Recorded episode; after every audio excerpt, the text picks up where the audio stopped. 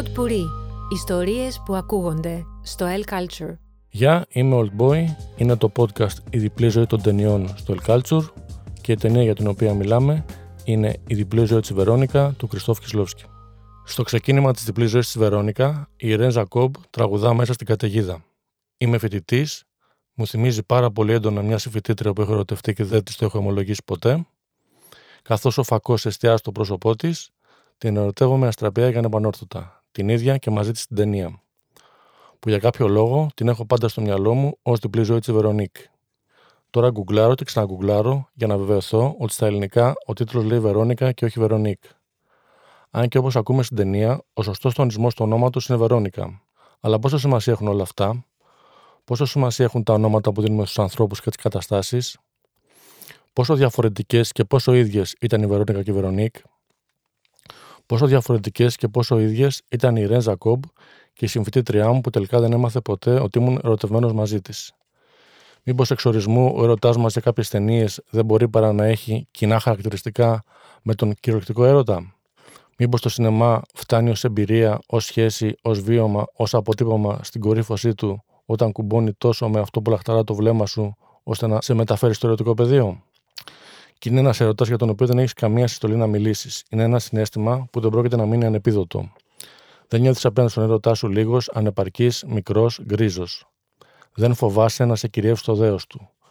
Ξέρεις ότι μπορεί να νιώθουν το ίδιο με σένα και πάρα πολλοί άλλοι. Και δεν νιώθεις ζήλια, δεν νιώθεις ανασφάλεια, δεν σε βασανίζει καμιά κτητικότητα.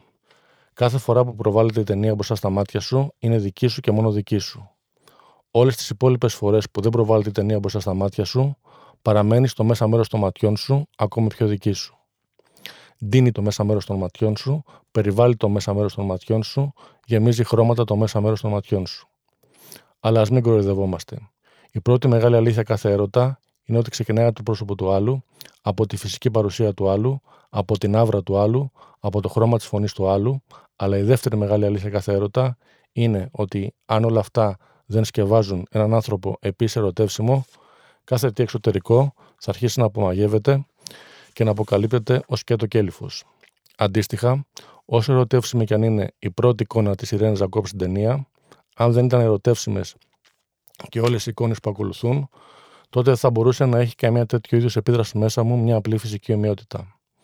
Και ζώντας και προπανδημίας, αλλά και πολύ περισσότερο εντός αυτής, σε ένα περιβάλλον που οι σειρές και οι ταινίες έχουν αρχίσει και συνερούνται ή εξώνονται στο μυαλό μας, είναι ζωτικό να θυμόμαστε ότι σινεμά ή εν πάση περιπτώσει μεγάλο σινεμά είναι αυτός ο χώρος όπου κάθε μα κάθε εικόνα, κάθε μα κάθε πλάνο, κάθε μα κάθε κάδρο έχει εκτός από χρηστική λειτουργικότητα προώθηση της πλοκής και μια άλλου τύπου αυταξία, έχει μια θνησιγενή μοναδικότητα, προσπαθεί να εγκιβωτίσει και να εκπέμψει ένα ιδιοπρόσωπο αισθητικό αποτύπωμα.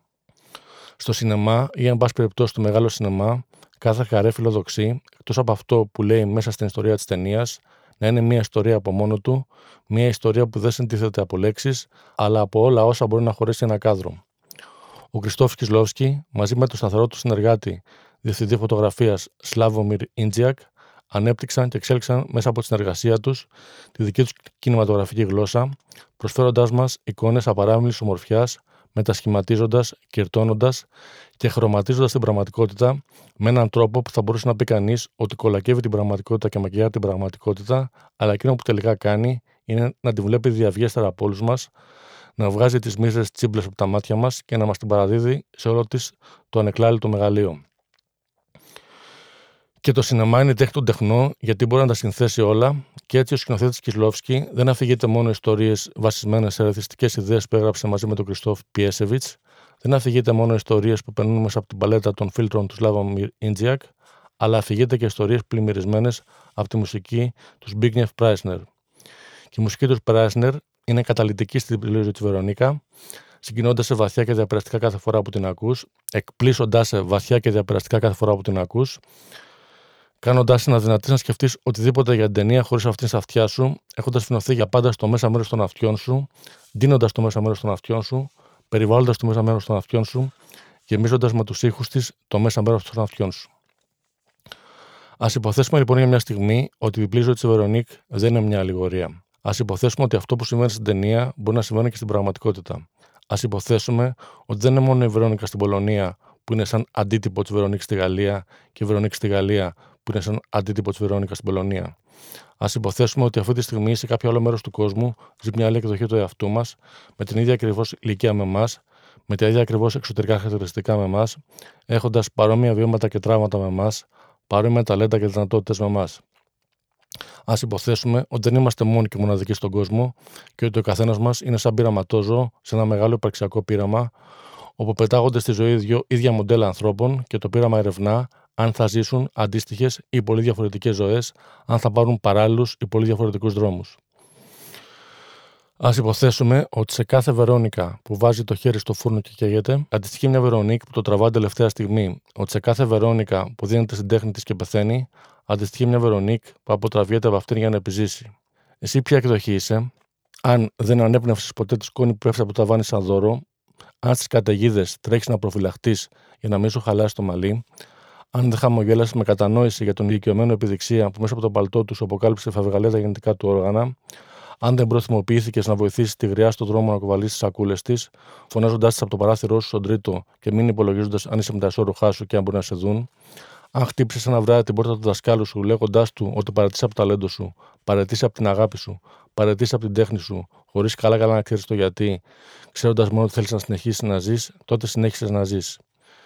Ζήσε χρόνια πολλά, καθαρή από σκόνες, στεγνή από νερά, σκανδαλισμένη από τις δημόσιες σεξουαλικές παρεκκλήσεις, με τη μουσική σου παντοτινά τραγούδιστη, με τη μουσική σου ουδέποτε εξυψωμένη, με τη μουσική σου κακοποιημένη από άμμοσα παιδάκια. Μα αν έχεις την ταινία, θα θυμώσεις τώρα και θα αντιτείνεις ότι δεν θέλει να πει αυτό η ταινία. Ότι δεν αντιδιαστέλει τη Βερόνικα που ρίχθηκε στη ζωή με τα μπούνια με τη Βερόνικα που του φοβήθηκε. Ότι η Βερόνικα δεν ήξερε τι μπορεί να της κάνει κακό, ότι αν ήξερε θα το απέφυγε για εκείνη, ότι αγαπούσε τόσο τη ζωή, που φυσικά θα έκανε ό,τι μπορούσε για να μην πεθάνει νέα ότι και η Βερονίκη δεν επιλέγει να ζήσει φοβικά, αντίθετα επιλέγει να κυνηγήσει και να κυνηγηθεί από έναν έρωτα, επιλέγει να ψάξει να βρει και να βρεθεί με τον έρωτα της ζωής της μέσα στην πιο ρομαντική και μυθιστορηματική συνθήκη ανέβρεσης δύο ανθρώπων. Σωστά όλα αυτά, ο Κισλόφσκι δεν θέλει να συγκρίνει και να κατακρίνει καμιά από τις δύο ηρωίδες του, τις αγαπά και τις δύο, δεν μας παρουσιάζει μια παραβολή με μια εκδοχή αυτού πρότυπο και μια εκδοχή αντιπρότυπο, εισηγείται ένα υπαρξιακό μυστήριο, βάζει τις δύο ηρωίδες του μέσα σε ένα υπαρξιακό μυστήριο, το οποίο πάντως δεν είναι απαραίτητα πιο μυστηριώδες και πιο απίστευτο από το υπαρξιακό μυστήριο της ζωής του κάθε ανθρώπου, του κάθε ενός από εμάς, ακόμη και αν δεν έχει κάποια ολόιδια εκδοχή του εαυτού του κάπου στον κόσμο. Είτε πάντως εξαρτάται από εμάς είτε όχι, το αν θα ζήσουμε πολύ, με την έννοια των χρόνων της ηλικίας μας, εκείνο που σίγουρα εξαρτάται από εμάς είναι το αν θα ζήσουμε πολύ, με την έννοια του ποια στάση έχουμε απέναντι στη ζωή, το αν η σκόνη και η βροχή θα αποτελούν για μας αιτίες να μιζεριάζουμε ή αν μπορούμε να ζήσουμε σχεδόν το κάθε τι σαν πολύτιμο δώρο. Και όσο κρατήσουν τα δώρα, η ζωή μας, εμείς.